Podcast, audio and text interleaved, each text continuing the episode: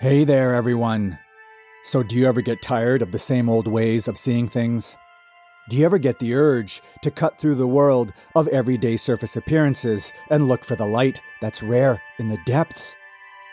Well, then maybe, just maybe, the Wisdom of Podcast is for you. Because in this podcast, we explore great works of philosophy and literature and art and try to pull out of them what's most invigorating and interesting and inspiring. Whether they come from the works of Plato or Dostoevsky or Picasso. Here we explore ideas that move mountains and rock the soul. So come join us, won't you? Come worship at the altar of ideas and come celebrate the dancing of thought. And um, don't be afraid of the leaping sparks, as you can be certain of one thing they will kindle the light inside of you. Welcome to the wisdom of coming up today. Does money bring happiness?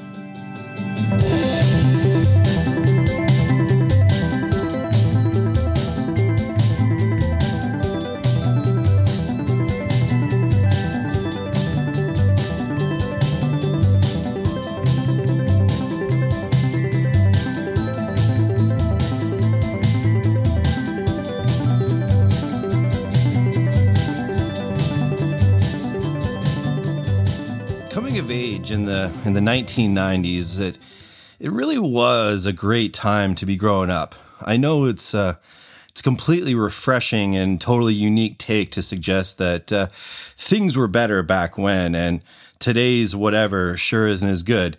But you know what? Things were better back then and at least for certain things today's whatevers don't whatever as hard as our whatevers used to. Like movies for example back in the 90s there was a there was a veritable plethora of honest to goodness adult movies. And no i do not mean uh, porno.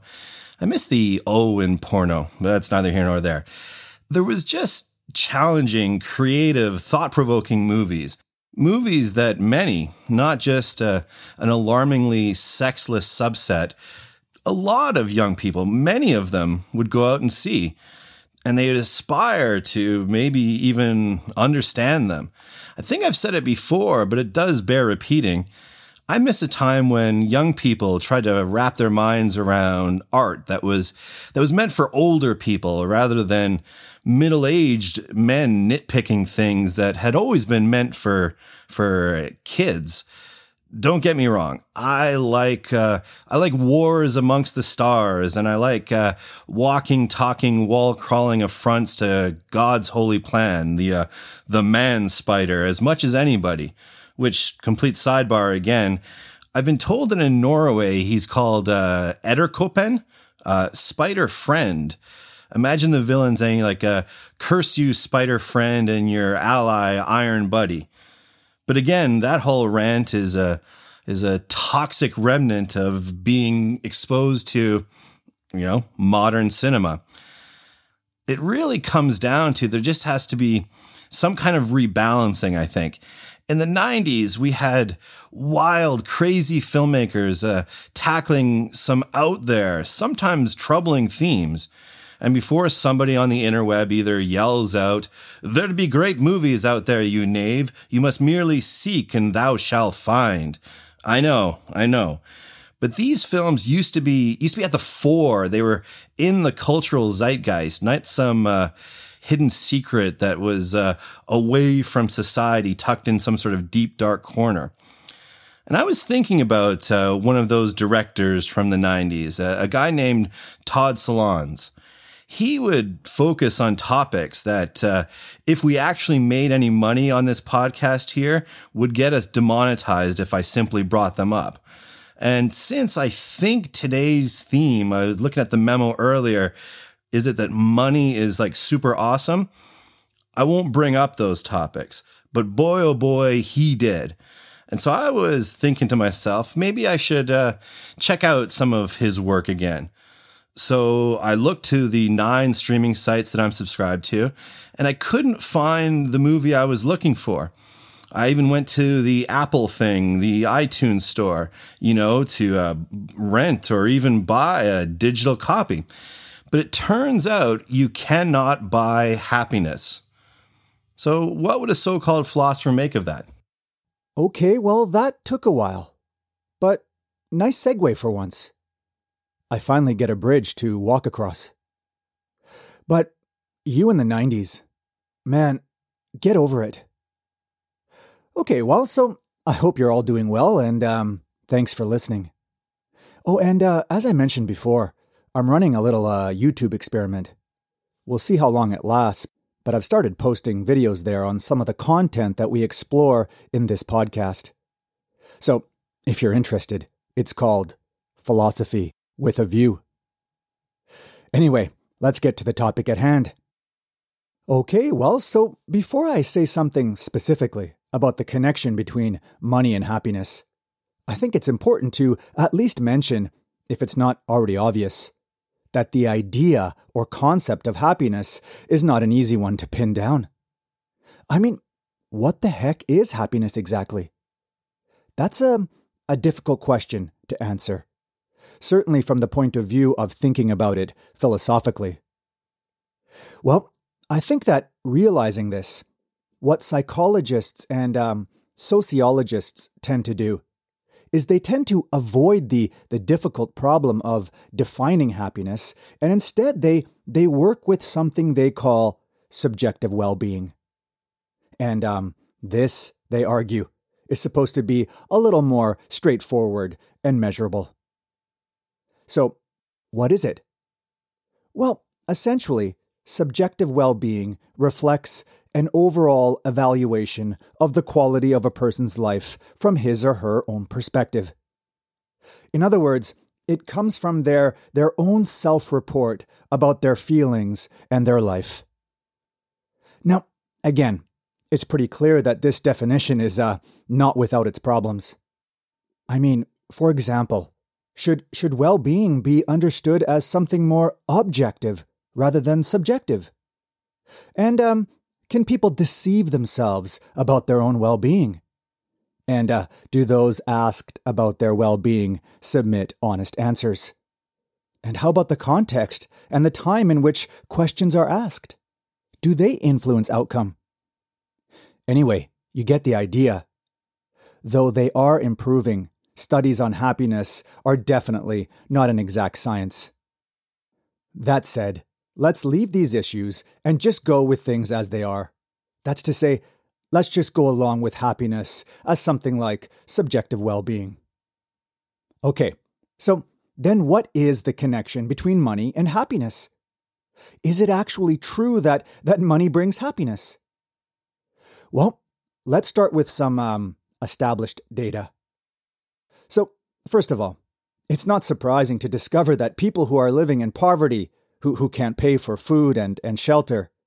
They report substantially less well being or happiness than those who don't struggle with those things. Again, that's no surprise. Money increases happiness dramatically by moving people out of poverty. But um, here's the thing. It turns out that once you're freed from from struggling to attain your your basic needs and um, let's say live a moderate middle class lifestyle. Then the relationship between money and happiness becomes significantly smaller. So the findings show that the, the wealthy are happier than the middle class, but only by a very, very small margin. So it's interesting, right? What this shows is that being rich or wealthy itself has very little effect on happiness. Now, the question is why? You'd think that if you could spend to your heart's delight and possess all this stuff, then you'd be not just a little, but significantly happier than someone who had to, um, limit themselves. Well, no.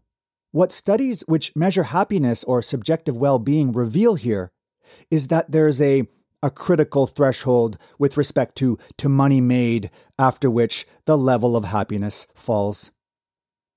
In other words, the more money one makes after a, a certain modest point, there seems to be diminishing returns with respect to reported happiness.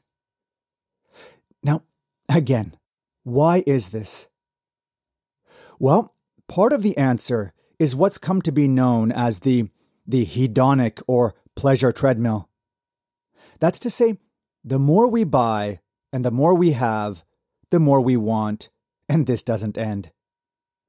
We buy larger homes and larger cars and larger TV screens and more gadgets, but soon these things become very normal to us. In other words, we adapt to them, and so we take them for granted. And because of this, we very soon do not feel any happier or more satisfied than we did before we had them. Actually, this is partly why we, we see this paradox today, which is uh, sometimes referred to as the paradox of economic progress. The paradox of economic progress is that average incomes in the Western democratic world have more than doubled over the last 50 years, but yet levels of reported happiness have virtually stayed the same. Not to mention that uh, depression has actually become much more common. So there's a clear failure of increased wealth to improve our well being. And again, one very important explanation for this is this um, treadmill phenomenon, which is that we rapidly and inevitably adapt to new material goods by taking them for granted, and so because of this, soon want something new again, thereby never really reaching any sort of satisfaction terminus. And, um, by the way, I should mention something else here. Something else that explains why it is being wealthy doesn't really increase happiness. It has to do with our desire for status. That's to say, it doesn't matter how rich we are. It turns out that most of us are, are constantly comparing ourselves to others who are richer or who have more than we do. We're um, constantly trying to surpass them. Or, on the other hand, we make sure to uh, display ourselves as having more than those who have less. The point is, is that it's often not wealth per se, but it's the perception of prestige and status that matters most to us. In fact, you know, they did a really interesting study on this. When they asked a, a large group whether they would prefer a salary of uh, $50,000 when others earned $25,000, or an income of $100,000 when others earned $200,000, they chose the $50,000. So they chose half of what they could have earned. And they did it because they'd rather have lower money over lower status. Relative wealth seems to matter more to our happiness than absolute income. So we see how much things like jealousy and snobbery and prestige and pride play a role in all of this. Ultimately, it's hard to avoid what's, what's so obvious here. Namely, what so many of us do is we attach our self esteem to our social status.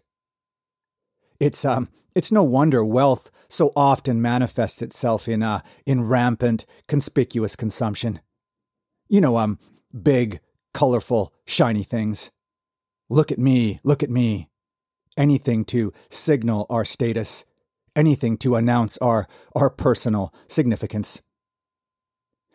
Yet, here's the problem. At the end of the day, this doesn't make us any happier. It doesn't make us any happier because what we're ultimately driven by is a kind of status anxiety. We're, we're rooting our well being in standards and comparisons which are constantly shifting. In this way, we put our happiness and peace of mind at constant risk. Well, so if money or wealth has a uh, surprisingly low correlation with happiness levels, then what's the answer? How do we achieve, or at least start to move towards a genuine and a durable happiness? Well, of course, there are um, several variables at play. But um, by and large, it's not that hard to figure out. It's this It's pretty much to to not eliminate, but to move away from materialistic value outlooks. Ones that focus on things like like money and possessions and status and social image. It's to move away from external rewards. And instead, it's to focus in on the, the intrinsic value of things. It's to pursue things without looking to the reward or the consequences. It's pursuing personal growth. It's to uh, cultivate your soul, as uh, Socrates would say. It's to be passionate about what you do and to take pride in it. It's to make your work something like a uh, religious calling or vocation rather than a, a job or a career. It's fostering actual intimate relationships, ones that aren't defined by extrinsic motivation. It's a uh, trying to help others and to make the world a little better than it was before we were around. And um, by the way, that might mean living frugally despite the fact that you may have a lot of money. That's to say, it might mean living below your means simply because you care not only about investing in the future of your family, but about your ecological footprint and the world at large. The bottom line is, is something that most of the great wisdom seekers have always known.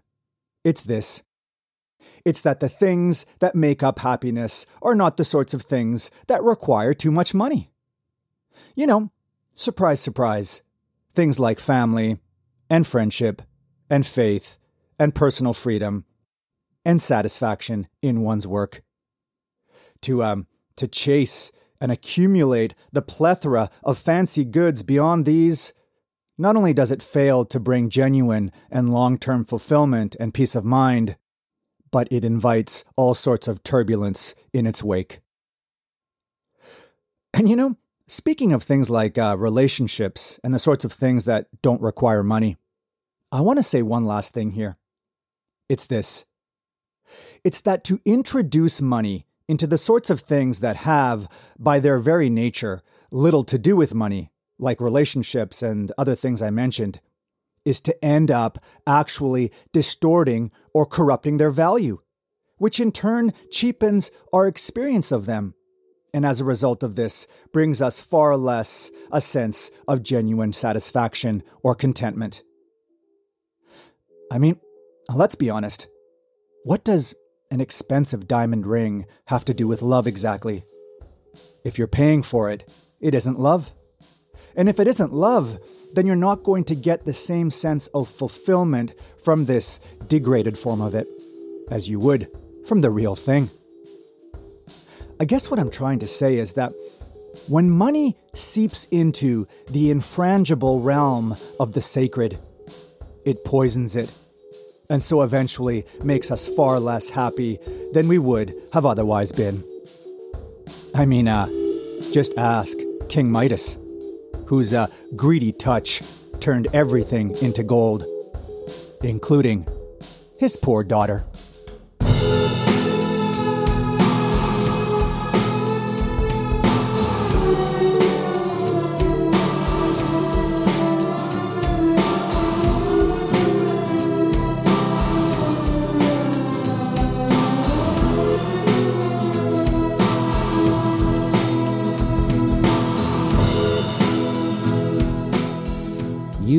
Listening to The Wisdom of Podcast.